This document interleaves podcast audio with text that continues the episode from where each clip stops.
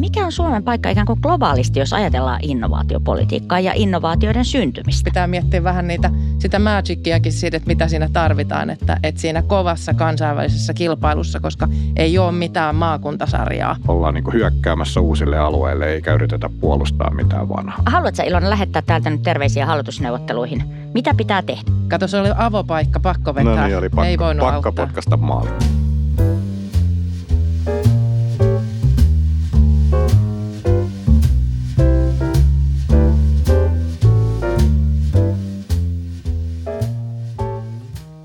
Seiska Vitonen on podcast Suomen kasvusta. Lähestymme pienistä, suurista, raskaista, kevyistä ja ehkä vähän yllättävistäkin suunnista kysymystä siitä, miten Suomen työllisyysaste saadaan nostettua 75 prosenttiin. Minun nimeni on Reetta Räty ja mulla on tänään vieraana täällä sijoittaja ja yrittäjä Ilkka Kivimäki. Tervetuloa. Kiitoksia ja kiitos kutsusta. Ja toisena vieraana on Temin innovaatio- ja elinkeino-osaston osastopäällikkö Ilona Lundström. Mukavaa, että olet täällä. Kiitos, on mukava tulla.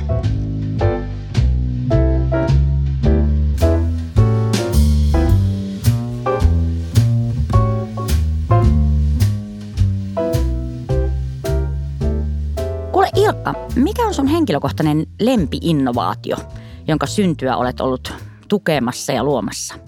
No, tässä viime aikoina ehkä nyt päällimmäisenä lempiinnovaationa on sellainen yritys kuin Spinnova, missä se innovaatio on tuotteistettu nyt ja sitä on jo neljä vuotta tehty, jossa puukuidusta tulostetaan suoraan lankaa.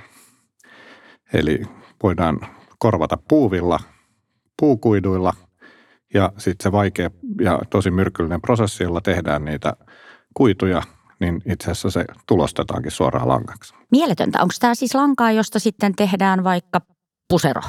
Esimerkiksi siitä voi sitten jatkojalostaa ihan mitä vaan. Ja, ja mun mielestä se mielenkiintoisuus on vielä siinä, että se idea tuli, tuli näille tota, kavereille siitä, että toinen heistä oli kuuntelemassa Oxfordin yliopistossa vahingossa, että miten, miten hämähäkit kutoo niiden langan.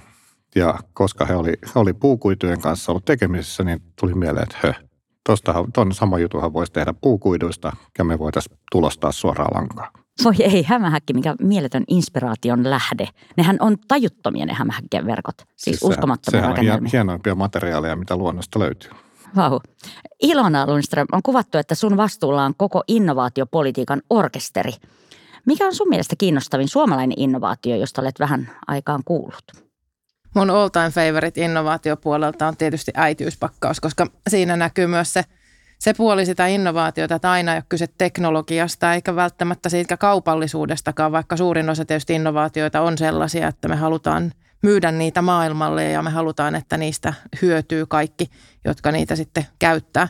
Mutta tota innovaatio, ää, innovaation ja äitiyspakkaus on kyllä verraton ja se myös kertoo siitä, että miten siinä, siinä on sitten sitä tarinaa, historiaa ja vahvuuksia, jotka tulee monesta suunnasta yhteen. Tämän jakson aiheena on siis suomalainen innovaatiopolitiikka. Ja meidän kysymys kuuluu, toimiiko se? Eli tuottaako se riittävästi innovaatioita? No te molemmat työskentelette niin vähän eri tavoilla, mutta innovaatioiden parissa. Ilkka, sua tätä kuulemma kutsutaan startup-kummisedäksi, ja vaikka sä vähän kiusantuisitkin tästä lempinimestä, niin se kuulostaa toki vähän jännittävältä. Tota, niin mitäs tämmöinen startup-kummisedä niin tekee vaikka maanantai-aamuisin, kun työpäivä alkaa? Se ensimmäisenä se kuulostaa kauhean vanhalta, jos on kummiset.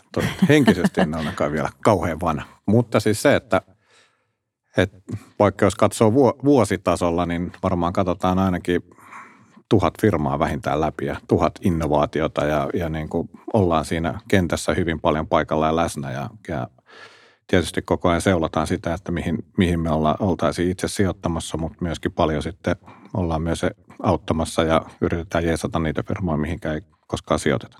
No miten jos sulla on tuhat firmaa, niin mikä, mi, milloin sun niin kuin jotenkin tuntosarvet niin kuin värähtää? Mitä siellä pitää olla siellä firmassa, että sä tartut siihen ja alat tarkkailemaan sitä enemmän? Ihan päällimmäinen ja tärkein asia on se, että on hyvät ihmiset siinä tiimissä. Ja että ne ihmiset, että on semmoinen fiilis tulee, että nämä, nämä osaa sen oma hommansa, nämä, nämä ihmiset voi viedä sen pitkälle eteenpäin. Ja myöskin se, että, että heillä on se todella palava intohimo siihen, mitä he on tekemässä. Ja sitten kaikki muut siinä ympärillä tulee loput, markkinat, tuotteet, itse innovaatio ynnä muut, niin ne on sitten kaikki tärkeitä, mutta se ihmiset on se ykkönen. Ihmiset edellä mennään. No Ilona, millaisia ongelmia sä ratkaiset viikoittain tehtävästäsi, kun sä oot innovaatio- ja elinkeino-osastolla? No mulle tulee tietysti myös yrityksiä tavalla tai toisella, mutta ehkä mun duuni on ensisijaisesti miettiä sitä, että millainen, se, millainen ympäristö Suomi kokonaisuudessaan on näille yrityksille ja millaisia apuja, millaisia riskijakamisen instrumentteja Suomessa pitää olla paikallaan, että Suomesta käsin suomalaiset yritykset voi kasvaa, kansainvälistyä, menestyä. Ja sitten tietysti siihen liittyy myös se, että ei suoraan se, että, että millainen se toimintaympäristö, vaan sitten me halutaan, että Ilkan tyyppiset sijoittajat ja kummisedät, niin, niin tota, myös niillä on hyvä toimintaympäristö kokonaisuudessaan Suomessa. Että, että innovaatiopolitiikka on niin kuin erinäköinen resepti, kansio niistä asioista, jotka rakentaa yhteiskuntaa ja, ja maata siihen suuntaan, että, että Suomessa voi tai siinä maassa voi menestyä. Ja siitä näkökulmasta, jos toi Ilkka on niin kuin tota, kummisetä, niin ehkä mus on sitten vähän sellaista fairy godmother-tyyppistä, piperi paperi puu tyyppistä, että pitää miettiä vähän niitä, sitä magickiakin siitä, että mitä siinä tarvitaan, että, että siinä kovassa kansainvälisessä kilpailussa, koska ei ole mitään maakuntasarjaa, on vaan se globaali kisa, niin Suomen tyyppinen maa pärjää. No miksi Suomessa puhutaan nyt innovaatiopolitiikasta niin paljon? Mikä, minkä takia tämä on erityisen ajankohtaista? Vaalit on tulossa. Niin, hmm. sekin vielä. No ilman muuta sen takia, että, että meillä on ehkä ollut se vähän se resepti hetken aikaa hukassa, että meidän, me tunnetaan itsemme, kun me ollaan aikaisemmin peiliin katsottu, niin nimenomaisesti menestyjänä innovaatiopolitiikassa. Siellä on näkynyt ne kasvot, jotka on edustanut sitä huippuosaamista monella saralla. Ja nyt kun me ollaan vähän aikaa katsottu peiliin, niin mä luulen, että sieltä ei ole yhtä vahvasti näkynyt se. Ja juuri nyt kannattaa puhua siitä, siitä innovaatiopolitiikasta ja, ja hyvästä toimintaympäristöstä, että mikä se seuraavan vaiheen resepti on, että Suomesta käsin voi menestyä, koska sitä kautta, kun aloitettiin siitä 75 niin tulee sitten myös ne työpaikat ja se, se yh, hyvä niin kuin yhteiskunnalle vähän laajemminkin. No sano, mikä suomalaisen innovaatiopolitiikan tavoite on tällä hetkellä?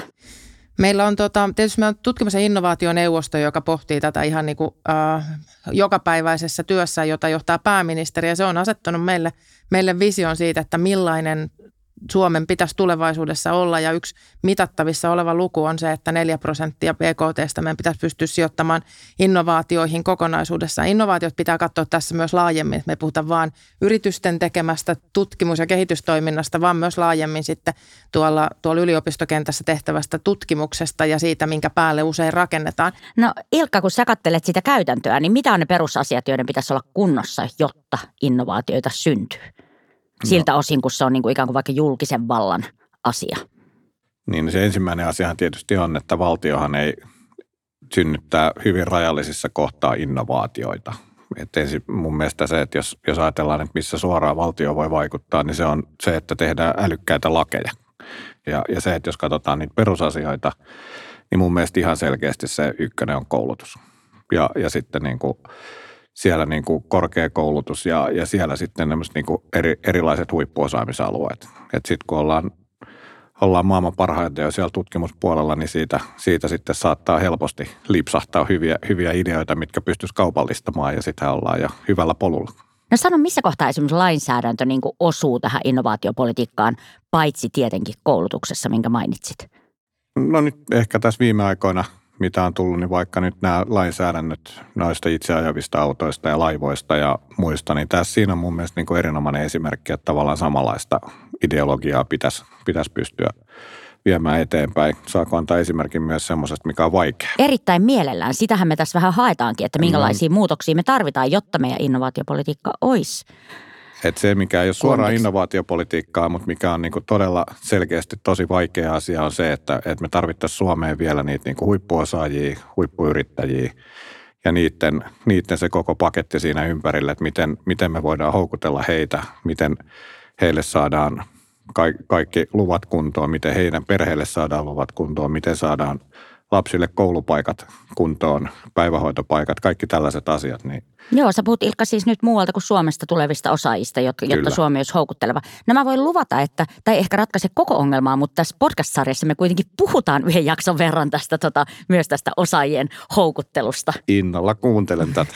Ihan mahtavaa. Tervetuloa kuulolle. Saanko mä sen verran tuohon tota, Ilkan hyvää kommenttia siitä, että valtio innovoi, niin, niin se pitää sellaisenaan totta kai paikkansa, että valtion ensisijainen duuni on luoda se toimintaympäristö. Mutta toki ehkä mun tekee ihan vähän mieli haastaa, että mistä se Spinnova olikaan peräisin.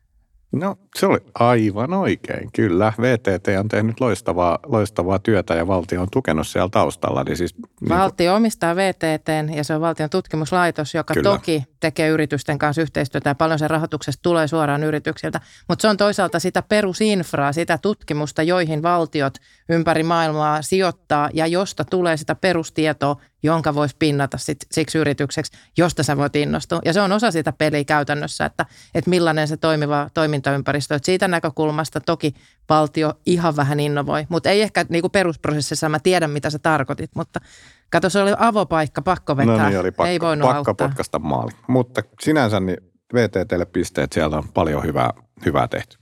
No sanokaa, että minkälaista roolia valtion niin kuin ei kannattaisi ottaa innovaatiopolitiikassa, jos ajatellaan tälleen niin kuin oikein niin kuin negatiivisen kautta, sekin on sallittua tässä studiossa, että minkälainen ajattelu olisi jotenkin virhe tai onko esimerkiksi tämmöisiä virheitä tehty joko Suomessa tai jossain muualla?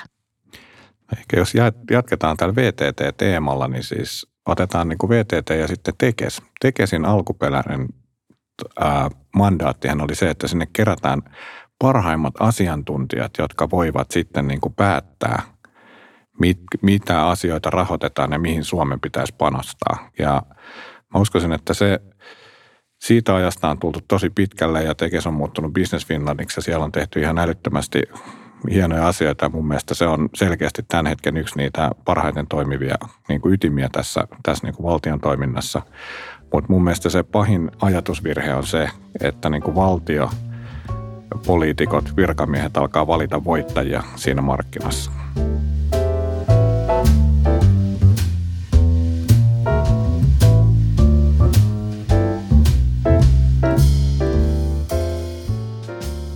Tämän podcastin niminhän on 75 ja se viittaa tähän työllisyysasteen nostamiseen 75 prosenttiin. Ja monet viime vuosien innovaatiot on itse asiassa teknologioita, jotka ei ole välttämättä erityisen niin työvoimavetosia, vaan ne saattaa myös esimerkiksi vähentää työvoiman tarvetta. Niin miten tämä on, että tuottaako innovaatiot ikään kuin aina työpaikkoja ja vaikka talouden kasvua vai voiko ne toimia toisenkin suuntaan? No toistaiseksi on ne on vielä tuottanut, että jos pysytään tässä niin kuin tekstiiliteemassa, niin se, että kutomakone keksittiin, niin sehän poisti varmaan työntekijöitä ihan älyttömästi tehtaista, mutta samaan aikaan niitä syntyi toisaalla paljon lisää. Ja se, että, että mun mielestä meillä niin kuin pienenä maana ja, ja tavallaan tämmöisenä koulutettuna kansakuntana, niin se yleis, yleislähtökohta on mun mielestä hirveän vahvasti se, että, että meidän pitäisi olla niitä ensimmäisiä innovaattoreita, meidän pitäisi olla niitä ensimmäisiä käyttöönottajia uusissa tekniikoissa ja yleensä niin kuin ideologisesti ollaan, ollaan niin kuin hyökkäämässä uusille alueille eikä yritetä puolustaa mitään vanhaa. Me tiedetään aika paljon tuosta niin talouden dynamiikasta, jota, jota se uuden luominen käytännössä tuo. Ja me tiedetään myös se, että, että se uusi hyvinvointi, mitä syntyy niistä uusista innovaatioista, niin, niin vapauttaa käsiä jonnekin muualle. Ja sekin on sellainen, että jos mietitään, meillä on samaan aikaan työvoimapula, niin, tota, niin sellainen fiksu, fiksu työvoiman käyttäminen myös niiden uusien innovaatioiden kautta, niin, niin se on varmaan sellaista, mitä me tarvitaan joka tapauksessa sen seuraavan vaiheen rakentamiseen. Ja toki siellä on sitten se rakennemuutos on osa sitä, mutta mun näkökulmasta olisi paljon paljon isompi virhe välttää sitä rakennemuutosta, kun, kun tota, tai yrittää estää sitä kokonaisuudessa, koska sitä kautta ehdottomasti päätyy kyllä häviämään sen pelin kokonaisuudessa, että ei pysy kilpailukykyisenä siinä maailman kovimmassa yhdessä ainoassa liikassa, jossa pelataan. Mikä on Suomen paikka ikään kuin globaalisti, jos ajatellaan innovaatiopolitiikkaa ja innovaatioiden syntymistä? Suome, Suomi on porskuttanut perinteisesti erinomaisesti ihan siellä niin kuin kärkiviisikossa globaalisti. Ja meitä on benchmarkattu tosi paljon. Meillä on hirvittävän kova maine kansainvälisesti, että Suomeen tullaan katsomaan, että miten te on teitte ja, ja mitä te meinaatte tehdä seuraavaksi. Mutta kun se kisa on niin kova, niin me koko ajan pikkusen tiputaan siinä rankingissa. Kyllä me varmaan edelleenkin ollaan kymmenen parhaan joukossa, mutta tota, se ei meinaa riittää meillä. Et se ei, niin kuin suunta pitää käytännössä, käytännössä muuttaa. Mutta samaan aikaan kyllä musta on reilua sanoa, että meillä on peruselementtejä, jotka on kuitenkin erinomaisessa kunnossa, jos katsotaan, että mistä tuolla maailmalla haetaan mallia ja inspiraatioita, että miten meidän järjestelmää kehitettäisiin, niin Suomi on usein niiden maiden listalla, joita halutaan benchmarkata ja siellä me halutaan pysyä yhtenä maailman parhaimmista. No hei, jos joku tulee tänne kylään ja vierailulle ja haluaa tietää, miten te sen teette, niin mitä sä, mitä sä Ilona sanot? Mistä sä aloitat? Minkälaisia elementtejä sä nostat esille? Vähän palaa siihen, mistä Ilkka aloitti, että se on se tiimi. Että me ollaan aika hyvä tiimi täällä Suomessa ja meidän kuitenkin, vaikka me aina jaksetaan itseämme ruoskia siitä, että kuinka byrokraattisia me ollaan ja kuinka vaikeita täällä on kaikki, niin oikeasti ei sitten siinä globaalissa kilpailussa tai niin kuin vertailussa usein olekaan. Ja se, mikä meidän vahvuus on perinteisesti ollut, että, että se toimintaympäristön kehittäminen, jossa yrityksillä on hyvä – miettiä sitä seuraavaa vaihetta ja omaa tulevaisuuttaan, niin on ollut todella korkealla suomalaisten poliitikkojen agendalla ja se on ollut osa sitä, sitä menestystarinaa. Tiedätkö mitä mä ajattelen? Mä oon itse yrittäjä. Niin mä oon miettinyt sitä, että mä sain ennen kuin mä olin yrittäjä, niin semmoisen kuvan, että mun edessäni on joku aivan siis massiivinen byrokratiasuo, johon mä niinku sit niinku päädyn ja tarvon sitä niinku viikko toisensa jälkeen siellä suossa. Ja sitten mä aloin yrittäjäksi ja nyt mua hämmästyttää kauheasti, kun en mä niinku, mulla oli sellaisen niinku, konserni, konsernin keskijohdossa todella paljon enemmän byrokratiaa kuin mulla on nyt yrittäjänä. Ja mä oon miettinyt sitä, ettei me vaan niinku annettaisi semmoista kuvaa myöskään, että tämä on niinku ihan valtavan vaikeaa ja tästä ei mitään tule. Tämä on myös sellainen mindset-kysymys. Mitä mieltä te olette? No näinhän se ensisijassa on. Ja mun mielestä siis Suomi paikkana asua ja yrittää ja tehdä asioita, niin tämä on ihan erinomainen paikka. Ei, ei siitä ole niin mitään mitään kysymystä. Onhan se jonkunnäköinen voimainnäytös meille, että jos me ollaan pidetty asioita pikkasen vaikeina tehdä, niin sitten kuitenkin se viimeisen 10-15 vuoden aikana, niin meillä on syntynyt hyvin uniikki – startup-kulttuuri. Siis niin kuin me ollaan tehty valtava siirtyminen ihan koko yhteiskuntana siihen, että mitä me ajatellaan yrittäjyydestä, miten haluttuu se on, miten nuoret ajattelee, että mihin ne menee isona töihin. Ja se, jos joku kertoo paljon siitä, että, että, että ehkä se niin kuin ajatus myös siitä, että miten vaikeaa se on, niin se on muuttunut. No hei, sanokaa vielä, keihin meidän pitäisi verrata itseämme, jos ajatellaan tämmöistä niin kuin innovaatiopolitiikkaa ja missä Suomi seisoo. Ollaanko me taas niin kuin Ruotsin kanssa kisoissa vai niin kuin Piilaakson vai Japanin vai kenen kanssa? Mä voin vastata siitä näkökulmasta, että mitä mä näen silloin, kun kansainväliset yritykset pohtivat, että sijoittuuko ne Suomeen.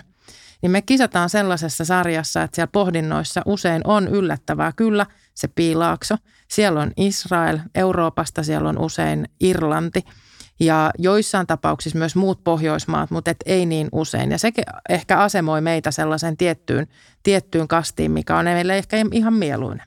Jos katsotaan niin kuin, vaikka lähestytään yhdestä nurkasta, että mit, mit, mitkä alueet maailmassa on niitä, missä niin kuin rahoitetaan eri, niin kuin eniten alkuvaiheen yrityksiä ja mistä on tullut niin kuin eniten menestyksiä, niin sieltä löytyy Piilaakso Amerikassa ihan ylivoimainen ykkönen, mutta sitten Euroopassa – niin on tota Lontoon alue, Münchenin alue.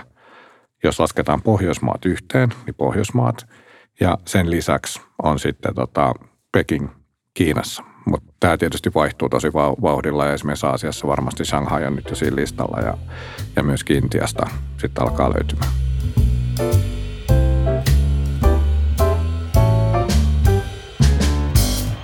Kuulkaa, seuraavaksi käydään Seiskavitos podin jokajaksoinen maaottelu.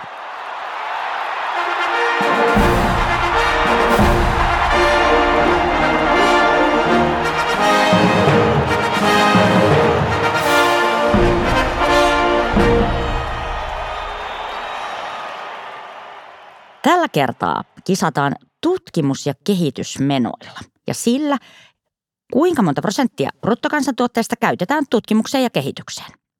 Tämä luku on tärkeä, koska Euroopan komission viimevuotisen selvityksen mukaan 0,2 prossan BKT-lisäys tutkimus- ja kehitystoimintaa kasvattaa BKTtä 1,1 prosenttia.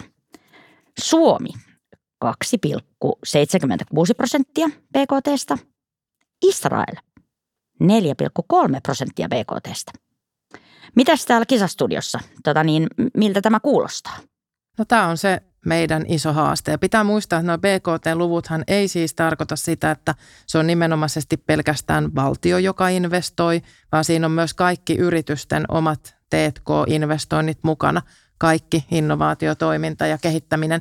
Mutta tota, se matka sitten kohti sitä neljää prosenttia, niin se tarvii aivan järisyttävän määrätietoisia päätöksiä oikeisiin kohtiin. Mutta se on, se on mahdollinen. Me ollaan joskus oltu lähellä sitä neljää prosenttia, muistaakseni olisiko ollut 2009 on meidän piikkivuosi.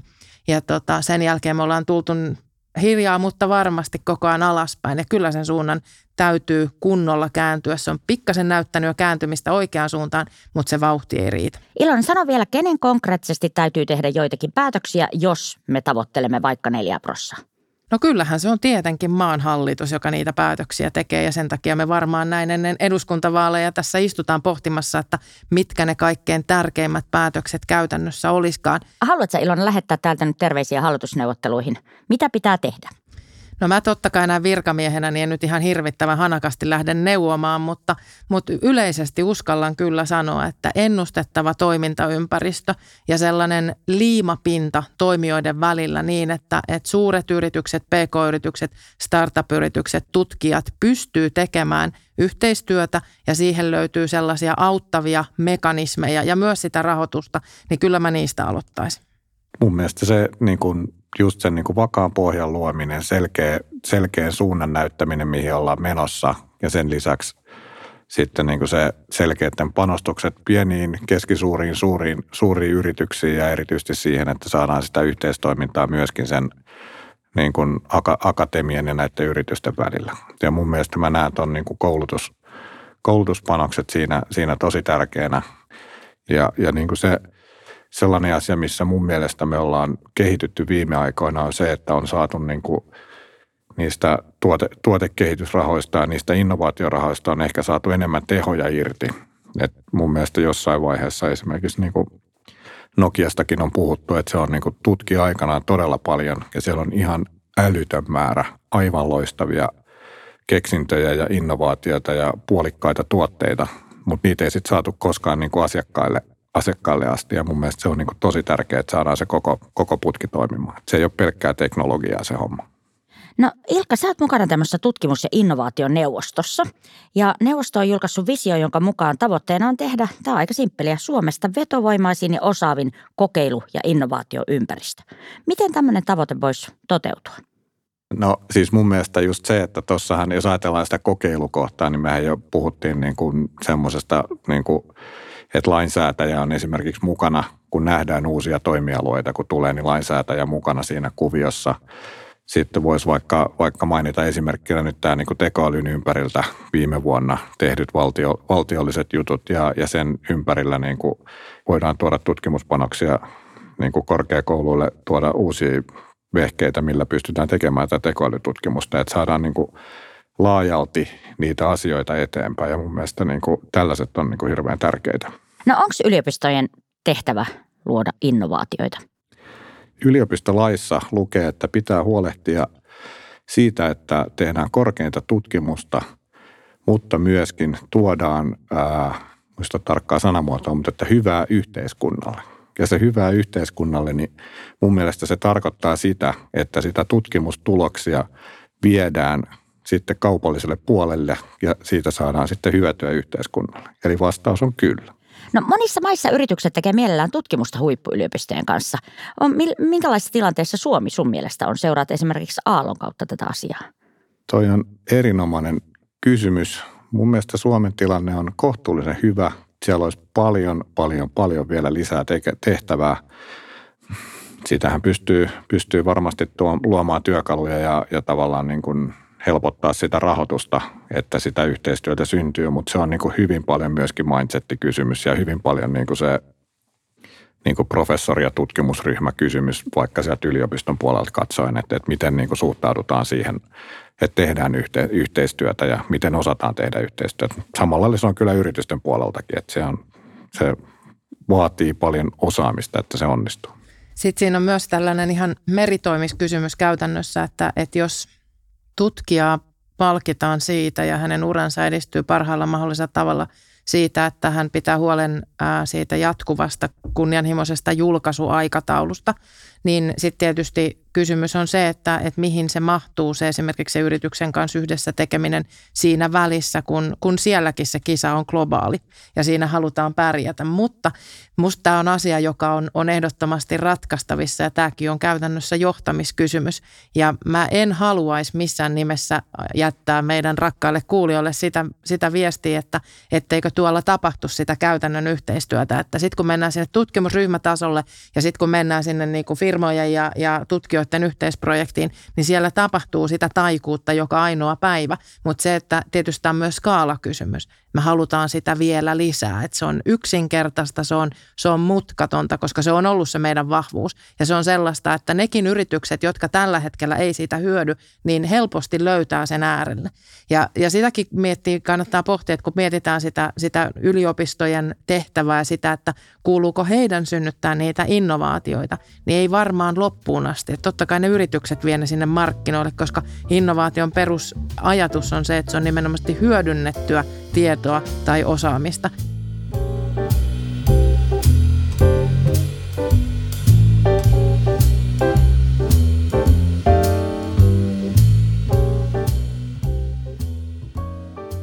Jos me lähdetään siitä, että Suomi haluaa tehdä ikään kuin parempaa ja kunnianhimoisempaa innovaatiopolitiikkaa, mikä on semmoinen niin kuin nopea keino, joka voitaisiin toteuttaa vaikka niin kuin huomenna ja sitten me oltaisiin paremmassa tilanteessa? Tämä on se, mistä kun me itse asiassa teetettiin pari vuotta sitten OECD-arviointi meidän innovaatiojärjestelmästä, niin se viesti oli hyvin tota, selkeä siinä, että, että me nimenomaisesti ollaan pyritty nopeiden toimenpiteiden kautta koko ajan pikkuhiljaa parantamaan järjestelmää ja niiden summa onkin ollut yllättäen se, että järjestelmä on huonontunut. Ja sen takia se quick fix sellaisia harvoin on. Jos ne olisi ollut todella, todella mahtavan helppoa, niin ne olisi tehty jo ajat sitten. Mutta ne ei ole niitä. Mutta on siellä, yksi on sellainen pieni asia, mikä ehkä musta sietäisi niinku pohtia, ja se on nimenomaisesti se rahoituksen pitkäjänteisyys ja poukkoilevuus. Et yksi quick fix on se, että mietitään, että kuinka siitä poukkoilevuudesta päästään irti.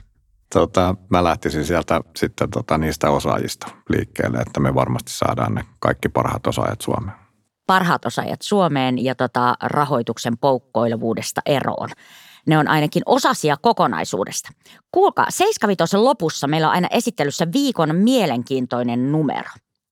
Täältä se tulee. Trrr, ja kaikenlaisia rumpuja ja muita. 4,3 miljardia.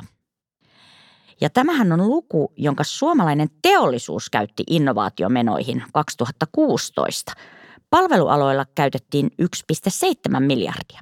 Mistä tämä kertoo? Siitä, että Suomessa innovoidaan paljon käytännössä kuitenkin. Sen parihan on sitten se, että toi on, oliko siinä luvussa mukana sitten se, että mitä siitä tehdään Suomessa ja mitä siitä tehdään maailmalla. Ja se on sellainen, mitä voitaisiin sitten penkoa enemmän, että, että myös meidän kannattaa pitää huoli siitä, että suomalaisten yritysten kannattaa. Täällä on se osaamispohja ja ne kaikki – tota, elementit, että sitä, sitä innovaatiotoimintaa tehdään Suomessa. Sen lisäksi, että ne samat yritykset tekevät sitä totta kai myös maailmalla. Minkälaisia lukuja nämä on, Ilkka? Ne on kohtuullisen isoja lukuja, mutta mä uskoisin, että siinä toi itse asiassa miettimään sitä niin kuin eroa siitä, että palvelut ja teollisuusyritykset hyvin, hyvin kuvastaa just sitä, että Suomessa ollaan hyvin tällaista niin kuin – tehdään teollisia yrityksiä ja tehdään niin kuin yrityksiltä yrityksille tyyppisiä tuotteita ja ne niin kuin kuluttajatuotteet ja palvelutuotteet on yleensä sitten tulee siellä kakkosena. Eli tota, sillä puolella varmasti niin meillä, meillä olisi niin kuin vielä ehkä enemmän tehtävää kuin, kuin täällä niin kuin B2B-puolella. Ilkka ja Ilona, kiitos tästä keskustelusta ja menestystä ja inspiraatiota innovaatiotöihinne. Kiitos paljon. Eikö menestystä ja intohimoa inspiraatiotöihinne. Kiitos sitäkin suuremmalla syyllä. Juuri niin, kiitoksia.